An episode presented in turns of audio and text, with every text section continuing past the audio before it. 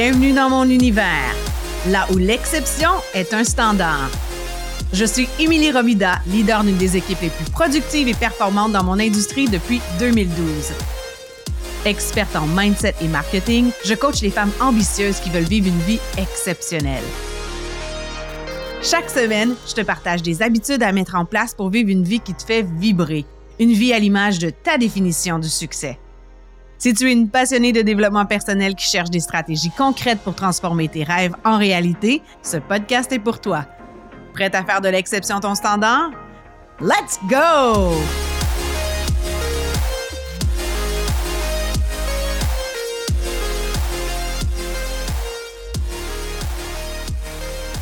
Hello, hello! Bienvenue dans l'épisode numéro 30 du podcast L'exception. Merci d'être à l'écoute semaine après semaine et j'ai envie de te dire un encore plus grand merci pour plus de 100 000 téléchargements. Donc, nous avons dépassé cette barre-là et tu sais quoi? Mon esprit de croissance m'a dit Wow! Si je fais 10 fois ça, on sera à 1 million. Donc, je pense déjà à un objectif futur, mais quand même, je trouve ça formidable en, en moins de 30 épisodes d'avoir atteint 100 000 téléchargements. En tout cas, pour moi, ça me touche énormément. Et je te remercie d'être à l'écoute. Je veux honorer ton temps. Je sais que ton temps est précieux et j'espère que de passer ces quelques prochaines minutes avec moi va te permettre d'ajouter de la valeur à ta vie. Merci d'être là. Je voulais remercier quelques personnes qui ont laissé des commentaires. Donc, premièrement, il y a Audrey Simard qui dit toujours inspirante, belle Émilie. Merci. Merci à toi, Audrey. Et il y a Mélanie Chalifou qui dit Bonjour, Émilie. Où je peux trouver le document des 10 questions? Merci pour tes partages. Je t'adore. Tu es incroyable et inspirante. Merci, Mélanie. Et donc, le document avait été partagé dans la description de l'épisode. Et donc, c'est dans les notes du podcast. Quand tu vas au bas de la page, tu peux afficher la description sur la plateforme sur laquelle tu écoutes euh, l'épisode et donc je vais remettre de nouveau le guide donc tu pourras te le procurer à cet endroit-là et c'est là que je partage toutes les notes importantes. Donc euh, voilà. Et finalement, il y a Skutraksha j'espère que je le prononce bien, qui dit absolument super intéressant. Alors, merci beaucoup pour ton commentaire. Je te rappelle que laisser un commentaire, partager l'épisode, ça fait vraiment chaud au cœur. Je te dirais que moi aussi, j'ai mes moments de doute, j'ai mes moments de questionnement, j'ai des journées où peut-être mon humeur est pas nécessairement au top et quand je vois des commentaires, quand je vous entends parler du podcast, ça me fait tellement du bien, ça me donne un petit boost. Donc, euh, je te remercie de prendre le temps d'aller, peu importe où tu écoutes euh, l'épisode et de laisser un commentaire, de noter le podcast, de le partager dans tes stories, de venir m'écrire en privé. Je rassemble le plus possible tous ces commentaires-là dans un outil de communication qu'on utilise, mon adjointe et moi. J'ai créé un canal de communication qui s'appelle Feedback Podcast et je me fais une note à moi-même actuellement, présentement, d'aller voir vos feedbacks plus souvent parce que justement, ça met de la joie dans mon cœur, puis ça me rappelle de continuer, puis que c'est important, puis que ça fait une différence positive. Parce que oui, parfois, je me pose la question, je me dis, est-ce que ça vaut, tu sais, est-ce que, est-ce que ça vaut quelque chose, qu'est-ce que je fais, puis est-ce que c'est important de continuer? Puis chaque fois que je vous lis à ce sujet-là, mais ben, premièrement, quand j'y pense, je me dis, il faut que je le fasse d'abord et avant tout pour moi, puis ça me fait du bien, mais tu sais que d'avoir le feedback de quelqu'un, ça peut aussi t'aider. Et tu sais quoi? Quand j'étais employée, avant de quitter mon emploi pour éventuellement devenir entrepreneur, je faisais du service à la clientèle et du soutien technique. Et j'étais, j'avais décidé justement de créer un dossier dans notre boîte de courriel dans le, que j'avais appelé feedback positif, positive feedback. Et tous les courriels, les remerciements qu'on recevait de nos clients qui étaient positifs, je les mettais dans cette boîte-là parce que c'est tellement facile de se concentrer sur les commentaires moins positifs ou l'absence de, mais bref, ça nous permet de concentrer notre esprit sur le positif et de de cultiver cette abondance-là. Donc, j'ai comme recréé un petit peu ça dans mon environnement actuel où est-ce que j'essaie d'accumuler les témoignages positifs. Puis, c'est des bons boosts de motivation pour moi. Donc, aujourd'hui, on parle de trouver sa mission, trouver son but dans la vie. Et avant de commencer, je voulais te parler d'une histoire que j'avais entendue à ce sujet-là parce que, tu sais, dans le monde du développement personnel, c'est un thème qui revient souvent, notre mission de vie, notre but, notre passion. En anglais, ils appellent ça le purpose, en notre mission finalement? What's my purpose? il y avait Elizabeth Gilbert qui a écrit le fameux livre Eat, Pray, Love, qui avait partagé qu'elle avait reçu un message d'une personne et que ce message-là l'avait complètement chaviré. Je, me, je crois bien que c'était elle qui parlait de ça. Et parce que la personne disait I don't have a purpose, je n'ai pas de mission. Puis tout ce que j'entends, c'est qu'il faut trouver sa mission, puis ça la, ça la détruisait un peu. Et je vais juste t'amener à cette réflexion-là et te dire que si toi, tu te sens où est-ce que peut-être tu n'en as pas de mission, tu n'as pas l'impression, puis peut-être tu n'as pas cette quête-là, mais c'est correct, c'est normal, normalisons-le. L'important, je pense, c'est de se sentir bien, c'est de vivre une vie qui nous permet une qualité, un bien-être qui nous convient.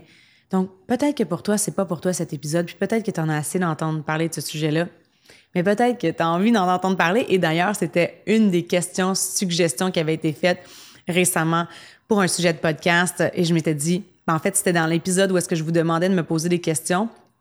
Et je me suis dit, ça, ça peut faire un épisode complet. Donc, on y va. Aujourd'hui, on parle de ça. Donc, si ça t'intéresse, si ça t'interpelle, si tu te demandes comment tu peux trouver des stratégies concrètes pour pouvoir trouver ta mission et la réaliser, tu es au bon endroit. Donc, on commence tout de suite. Alors, pour commencer, mais trouver sa mission, c'est un processus qui est très personnel et ça peut vraiment varier d'une personne à l'autre. Il y a par contre des méthodes vraiment concrètes qui peuvent t'aider et des pratiques, des exercices que tu peux faire qui vont te permettre de t'orienter. Et aujourd'hui, j'ai envie de te partager cinq méthodes concrètes pour découvrir ta mission de vie, plus en bonus un exercice détaillé qui va t'aider à cibler tes plus grandes passions. Alors, on commence tout de suite. Le premier point que je veux te partager aujourd'hui, c'est l'autoréflexion guidée. Encore une fois, je te parle de journaling, donc d'avoir un journal dans lequel tu vas noter tes pensées, tes sentiments, les activités que tu fais dans la journée, ce que tu préfères, ce que tu aimes moins, pourquoi. L'écriture, ça peut vraiment t'aider à révéler des motifs qui aident à identifier des passions ou des intérêts profonds? Donc, prendre le temps d'écrire, de se déposer. Évidemment, un thème qui me plaît particulièrement et qui m'amène beaucoup de calme et de sérénité dans ma vie, la méditation et la pleine conscience. C'est vraiment une pratique qui peut t'aider à calmer ton esprit puis à créer de la clarté. Donc, la clarté nécessaire pour réfléchir sur ta vie. Vivre dans le moment présent, ça peut donner des indices sur ce qui te rend vraiment heureuse et d'éliminer le bruit autour de toi puis de créer de l'espace pour réfléchir comme ça. Ça va te permettre d'avoir des, des meilleures réponses. Numéro 2, l'exploration et l'expérimentation essayer de nouvelles choses, des nouvelles activités, de te lancer dans de nouvelles expériences. Ça peut être des loisirs, des cours, du bénévolat, des voyages. L'exploration peut vraiment t'aider à dévoiler de nouvelles passions et aptitudes. Donc, cultive cet esprit d'ouverture-là aux possibilités infinies qui s'offrent à toi et sois curieuse. Continue de cultiver cette curiosité-là. Tu pourrais même te lancer dans des stages ou faire du bénévolat. Donc, ça va pouvoir te permettre de tester différents domaines, puis de donner un aperçu de ce qui serait, ça serait la vie dans certains champs d'intérêt. Donc, tu n'as pas besoin de laisser ton emploi. Ça pourrait de faire via du bénévolat, puis d'aller dire, ah, est-ce que c'est quelque chose qui pourrait m'intéresser, que je pourrais aligner avec une réorientation professionnelle possible. Numéro 3, évaluation des compétences et des valeurs. Donc là, on tombe dans un sujet que j'aime beaucoup, qui est la psychologie. Je sais pas si tu es comme moi, mais moi, j'adore les tests de personnalité. J'en ai fait plusieurs. Je me suis calmée avec les, les années, mais j'ai lu beaucoup sur la psycho. J'ai j'ai fait plusieurs tests de personnalité. D'ailleurs, j'en ai fait un récemment que je n'ai pas indiqué ici, mais c'était Jordan Peterson. En fait, j'ai acheté un cours qu'il présentait sur apprendre, et ça disait apprendre à se connaître. Donc, j'oublie le, le nom, mais c'était en lien avec le cours que j'ai acheté et c'était un peu le même style. On apprend à découvrir notre type de personnalité. Puis, ce que j'en comprends beaucoup, c'est que oui, on peut se transformer, oui, on peut améliorer nos habitudes, se changer, mais il y a des choses qui sont un peu intrinsèques et je voudrais peut-être dire même qui font partie un peu de notre ADN. Donc, on a des tendances, on a des goûts personnels et et je fais toujours attention quand je parle de ça parce que je veux pas qu'on pense qu'on soit dans cet esprit fixe, justement là. Je veux qu'on cultive un esprit de croissance, de transformation, de possibilités. Et quand on se dit, ah, mais moi, je suis comme ça, je suis né comme ça, c'est pas ma personnalité, ben là, on se bloque. Donc, oui, c'est fort possible que ta personnalité tend vers certaines choses que tu préfères, c'est normal. Mais j'ai envie aussi qu'on ne se bloque pas à des transformations possibles, qu'on cultive notre esprit d'ouverture et de croissance en se disant que, par exemple, moi, il y a dix ans, peut-être, je ne me serais jamais considérée une personne matinale. J'aurais dit que c'était impossible pour moi de me, me, lever tôt. Et aujourd'hui, c'est tout le contraire. Je me considère une personne matinale. Mais je me souviens un jour d'avoir écrit des affirmations et d'avoir rédigé que dans ma vie, ma journée idéale, je me lève tôt par choix.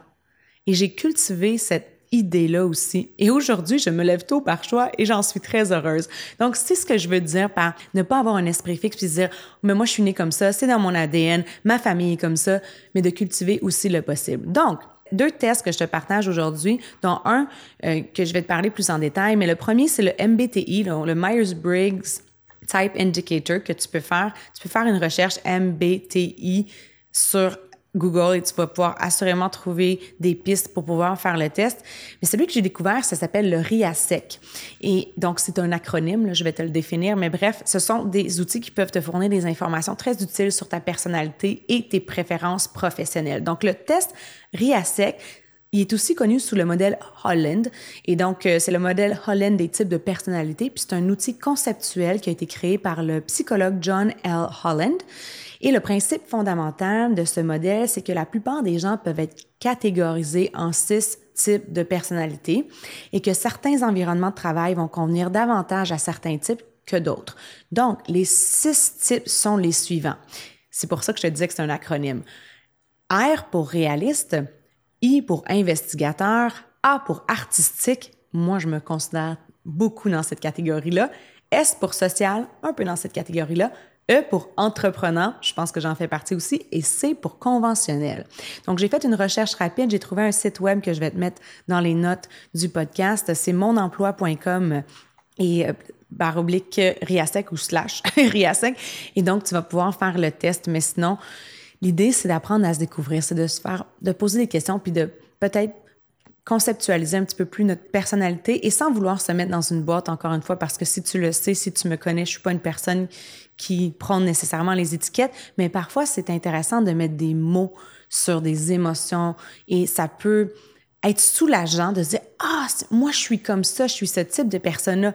Donc dans quel environnement je peux être plus épanoui ou je peux valoriser justement mes qualités innées, ce qui fait partie intrinsèque de ma personnalité. Tu peux faire aussi une liste de valeurs, donc euh, des valeurs fondamentales qui vont comprendre ce qui est vraiment important pour toi et trouver une mission de vie qui est alignée avec ces valeurs-là. Et c'est super important de faire ce processus-là de façon périodique parce qu'on évolue, on change, on se transforme, nos priorités, nos valeurs peuvent évoluer également. Numéro 4, recherche d'informations et information. Donc, je t'invite à trouver des personnes avec qui échanger, des professionnels dans des domaines qui t'intéressent ou des activités que tu n'as pas testées, puis d'avoir un aperçu réaliste de ce que ça représente comme parcours, parce que souvent, on a tendance à idéaliser le parcours des autres et à ne voir que le beau. C'est très humain de faire ça, mais de pouvoir échanger avec quelqu'un qui va t'en dire plus sur la réalité du travail, ce que ça représente, peut-être l'envers de la médaille qu'on ne partage pas toujours publiquement, ça va donner un portrait plus réaliste. Tu peux aussi lire des biographies inspirantes, suivre des cours pour élargir ta compréhension d'un domaine et stimuler ton enthousiasme. Numéro 5, le coaching et le mentorat. Hein? Ça peut tellement être utile d'engager quelqu'un qui va t'aider à avoir un œil externe, une perspective différente, une personne qui va parfois confirmer des choses que tu sais déjà, que tu as déjà pensé, mais que c'est tellement rassurant de l'entendre d'une autre bouche que de la tienne.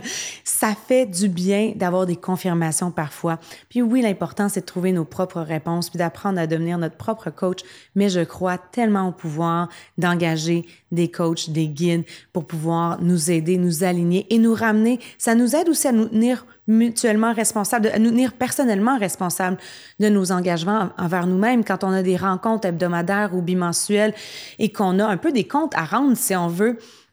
On, on veut avoir fait le travail, on veut être aligné, on va mettre de côté la procrastination, on va clarifier ce qui est important et on va clarifier aussi ce qui doit être fait et ce qui doit être éliminé pour pouvoir avancer dans la bonne direction. Donc moi, je suis très heureuse, je commence un coaching sous peu avec une personne que j'admire beaucoup. Je veux lancer un nouveau projet et cette personne-là a de l'expérience, elle a une expertise qui me, me fascine et je sais qu'elle a des outils, des réflexions, des ressources. Juste le fait de pouvoir créer de l'espace où est-ce qu'on peut échanger, où est-ce qu'on se fait poser des questions, qu'on répond à haute voix, qu'on écrit nos réponses, ça nous aide à mettre le focus sur ce qui est important. Donc, de se trouver un mentor, euh, des, personnes, des personnes professionnelles qui peuvent nous aider, fournir des conseils, du soutien et des retours d'expérience, c'est extrêmement précieux. Donc, en utilisant une ou plusieurs de ces méthodes, tu vas pouvoir clarifier ta vision et prendre des décisions plus éclairées sur la direction que tu veux prendre dans ta vie. Rappelle-toi que trouver ta mission de vie, c'est souvent un voyage plutôt qu'une destination. Hein? Et ça peut demander de la patience et de la persévérance. Je voulais te partager un exercice à faire qui s'appelle The Passion Test ou le test de passion, si on voulait le traduire. Et c'est une, méthode qui a été créée par Janet et Chris Atwood pour t'aider à identifier tes passions et à créer une vie alignée avec ce que tu aimes le plus. Donc, je te fais un résumé du test de la passion. Donc, la première étape, ce que tu dois faire, c'est de faire la liste de tes passions. Commence par rédiger une liste de tes passions potentielles. Et la formulation qui est recommandée est la suivante.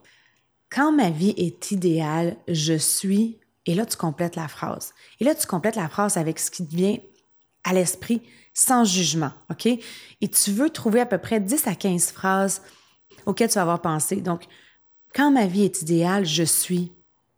Qu'est-ce que tu es en train de faire? Comment tu te sens? Etc. Donc, une fois que tu as fait ça, l'étape numéro 2, c'est de faire l'élimination par comparaison. Donc, on va éliminer certaines de ces passions-là en les comparant entre elles.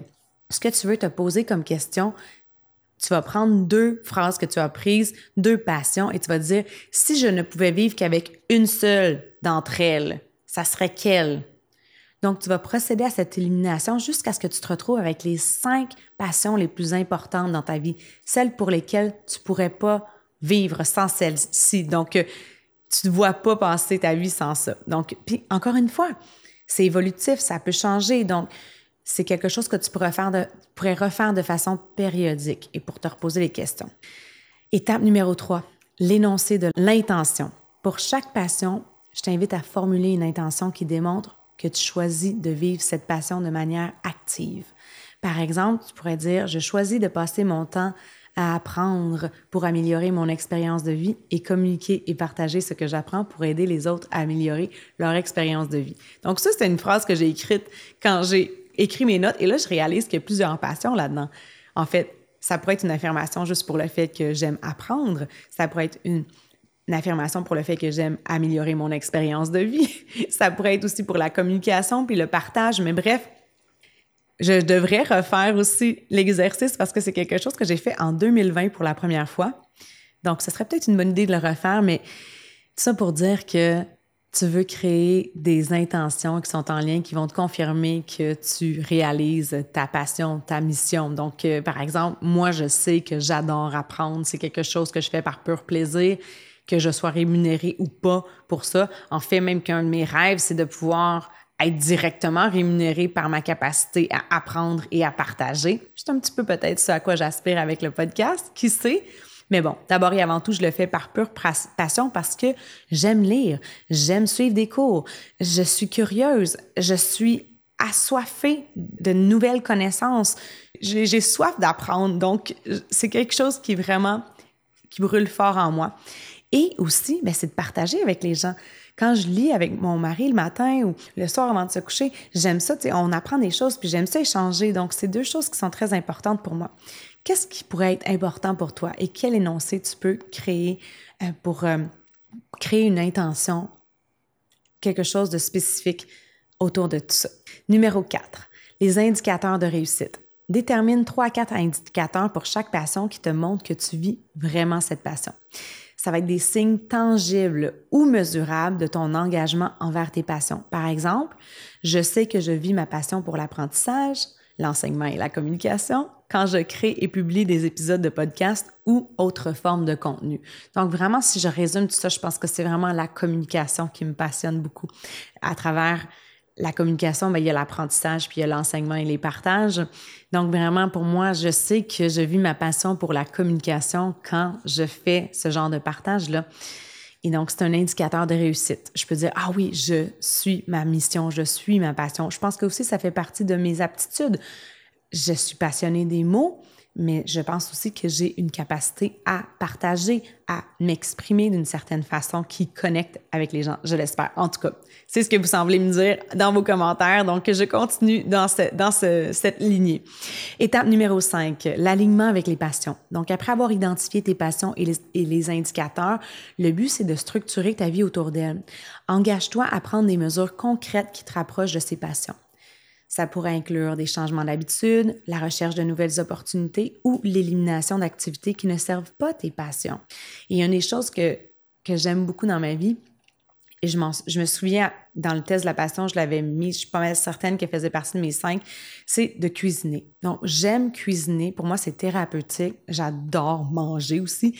Et j'aime partager un bon repas avec des gens que j'aime, particulièrement, tu sais, un moment quand on parle des langages de l'amour, les langues de l'amour, moi, les moments de qualité, c'est quelque chose qui est vraiment important pour moi. Donc, euh, quand j'arrive à la fin de la journée et que j'ai pu cuisiner un bon repas, que tout le monde s'assoit à table et que tout le monde l'apprécie, parce que je vous le dirais, euh, avec cinq enfants, une famille de sept, c'est pas toujours évident de plaire à tous, mais pour moi, c'est une réussite. Quand on est assis, qu'on peut savourer un repas ensemble, qu'on peut échanger, ça me fait du bien. Donc, euh, ça, je sais que c'est une de mes passions. Puis je, me fais un objectif, je me mets une intention.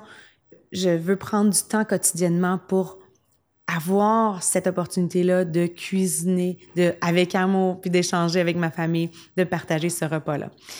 Donc, euh, voilà. Numéro 6, l'assurance et l'adaptation. Le test de la passion, ben, ce n'est pas une solution unique. Avec le temps, tes passions peuvent évoluer. Donc, euh, l'assurance et l'adaptation, ça veut dire que tu dois refaire le test de temps en temps. C'est important de le refaire parce que, comme je l'ai mentionné précédemment, on évolue, on change, nos priorités peuvent évoluer avec nous, puis on veut rester aligné avec ce qui nous passionne vraiment. Donc, c'est ce que je voulais partager avec toi aujourd'hui. J'espère que tu as apprécié. J'aimerais que tu me partages sur tes réseaux ou en commentaire où tu écoutes le podcast ce que tu as particulièrement aimé de l'épisode. Est-ce qu'il y a quelque chose qui t'a interpellé? Qu'est-ce que tu vas mettre en action? J'ai vraiment hâte de te lire. Et je te rappelle que je vais lancer ma toute première offre en développement personnel. Je suis justement en train de réfléchir à tout ça et c'est une des raisons pour lesquelles j'ai décidé d'engager une coach pour m'aider à créer cette offre-là, pour m'aligner, pour me guider dans cette nouvelle aventure-là. Donc, je l'ai nommée Mindset Reset. Pour le moment, je pense que ça va quand même possiblement s'appeler Mindset Reset, mais je me laisse une ouverture. Et euh, c'est certain qu'on va parler de développement personnel. Donc, je ne sais pas encore exactement sous quelle forme ça va être. Je sais que je vise lancer tout ça d'ici le début 2024. Alors, je te mets le lien pour pouvoir t'inscrire, pour être informé lorsque tout ça sera disponible et lorsque tout ça sera plus peaufiné aussi et créé. Donc, tu pourras avoir tous les détails. Finalement, je voulais te dire et te rappeler que ta vie est la somme de tes choix. Alors, choisis intentionnellement. Ciao!